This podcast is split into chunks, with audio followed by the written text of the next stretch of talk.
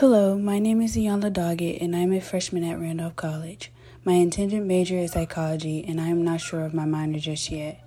After I graduate from college, I plan to use my bachelor's degree in psychology to attend medical school to study obstetrics and gynecology. I am currently taking a course called African Americans and the Construction of American Society. This course has influenced me to have a passion for learning and obtaining knowledge about the history of African American struggles, especially for women. The title of the book that was selected for this podcast is called Killing the Black Body, Race, Reproduction, and the Meaning of Liberty. The author, Dorothy Roberts, is the George A. Wise University Professor of Law and Sociology and the Raymond Pace and Sadie Tanner Moselle Alexander Professor of Civil Rights at the University of Pennsylvania. Along with this book, Dorothy Roberts wrote two additional works, Shattered Bonds and Fatal Invention. Killing the Black Body, which was published in nineteen ninety-seven, focuses on the racial biased ideologies of black women and their babies and expose America's systematic abuse of black women and their bodies by illuminating the harsh conditions that black women had to endure while pregnant. Killing the Black Body is a secondary source that examines the years of the eighteen hundreds to the nineteen seventies and preceding years. The argument that Roberts presents in Killing the Black Body is that there is a need for reproductive justice for African American women who have been deprived of it for many years. Throughout the book, the author discusses the hardships of African American women, their pregnancies, and how reproduction injustice has allowed the killing of the African American race. Also, the main topic of this book includes both the breeding and the genocide of African Americans. Moreover, the framework of eugenics thinking was racism. Eugenics, which was developed by Sir Francis Galton, an English scientist, is the study of how to arrange reproduction within a race population to increase the occurrence of heritable characteristics regarded as desirable. This allowed white Americans to create the ideology of killing African Americans because of their inferiority or their race. According to the book, eugenics was justified to forcibly sterilize African Americans. Additionally, there were many ways that white Americans implemented eugenics, but one stuck out and caught my attention. For instance, black men were castrated or forced into the removal of their testicles to prevent black reproduction. Castration originated from black men being accused of raping white women. As a punishment for this alleged crime, black men were to be castrated. Ironically, this treatment was not used when black women were raped. No one seemed to be concerned or did anything to create awareness for the raping of African American women.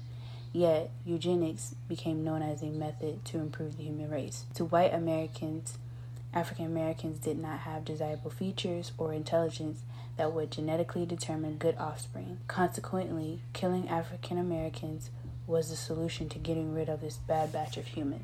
There were three main areas that I found interesting in this book: slave breeding, the birth control movement, and reproductive liberty for black women. According to the book, on page twenty-seven, slave breeding was practiced by slave owners in hopes of producing children especially suited for labor or sale. This means that majority of the time, slave owners forced Negro women and men to create offspring for auction. I found this quite ironic that these white slave owners bred black people as if they were animals. To elaborate, white slave owners primarily used black men for slave breeding as a means of profit for themselves. White slave owners would rent black men of great physical health and force them to serve as studs or men that were great sexual partners. A stud also means an establishment that domestic animals are kept in for breeding. This word ironically fits into the role that these black men were subjected to. Black men were weighed and tested as if they were animals being prepared to mate. For example, Jep the Choice, a slave who served as a stud, recalls his master being careful about raising healthy nigger families and using strong, healthy young bucks to stand the healthy nigger gals. He then goes on to say, "When I was younger, they took care not to stray me, and I was as handsome as a speckled pup and was in demand for breeding." Another breeder, L H Davidson, also stated that his master made him breed with fifteen different women, which caused him to believe that he was the father of more than one hundred children. Along with black slave men, black slave women were sexually exploited due to breeding. Unsurprisingly, white slave owners subjected black women to their body parts instead of treating them as actual individuals. Because of this sickening method to reproduce African Americans, the creation of black people became hard labor. Additionally, the birth control movement was a movement created by Margaret Sanger. Margaret Sanger coined the term birth control and devoted her life to women's rights to practice contraception. Sanger also founded the American Birth Control League in nineteen twenty-one that later joined with other groups in nineteen thirty-nine to form the Birth Control Federation of America, which eventually became the well-known Planned Parenthood Foundation of America. Sanger's commitment to tackling unwanted births or abortion allowed birth control to become a solution. Being that birth control or contraceptives were illegal, Sanger wrote the law to liberate emancipated women from the confines of society.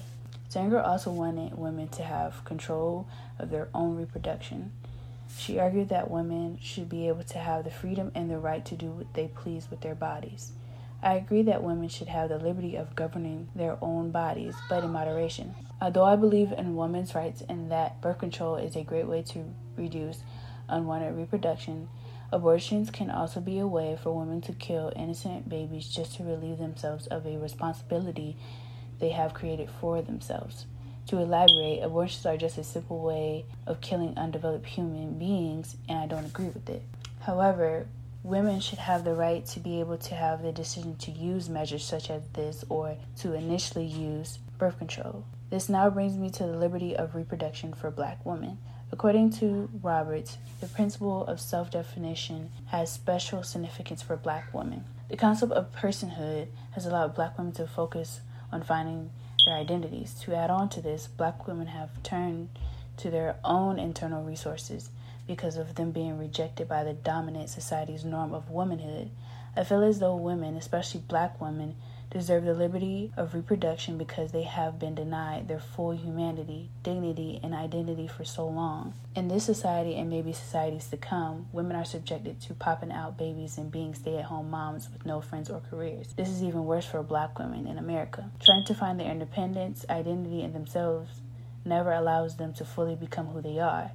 In other words, the government wants to confine women into a box, allowing them only to be able to reproduce. Relying on the concept of self-definition celebrates the legacy of black women who have survived and transcended conditions of oppression. Therefore, women are not just breeding agents, but we are humans that deserve the right to reproduce on our own terms. It has been a delight to read this book and bring you this podcast to inform you about this book. This book has taught me more about the history of my ancestors than all the years I've spent in school learning about African American history. By reading this book, I've learned the explicit details of history for reproduction and how it affected African American women. Black women literally killed their newborn babies or unborn babies to free them from the chains of slavery. Reading this, I felt very traumatized. Additionally, I believe this book is a very great reading choice because it doesn't hide the harsh realities of African American women being mistreated. While reading this book, I became emotionally exhausted because it was infuriating to read such mistreatment. But it's an ongoing cycle with society, and I hope that this podcast persuades you to read Dorothy Roberts' book so that it will help make a change. Well, this concludes the podcast, and I would like to thank everyone for listening. I hope that this podcast has persuaded you to read Dorothy Roberts' phenomenal book.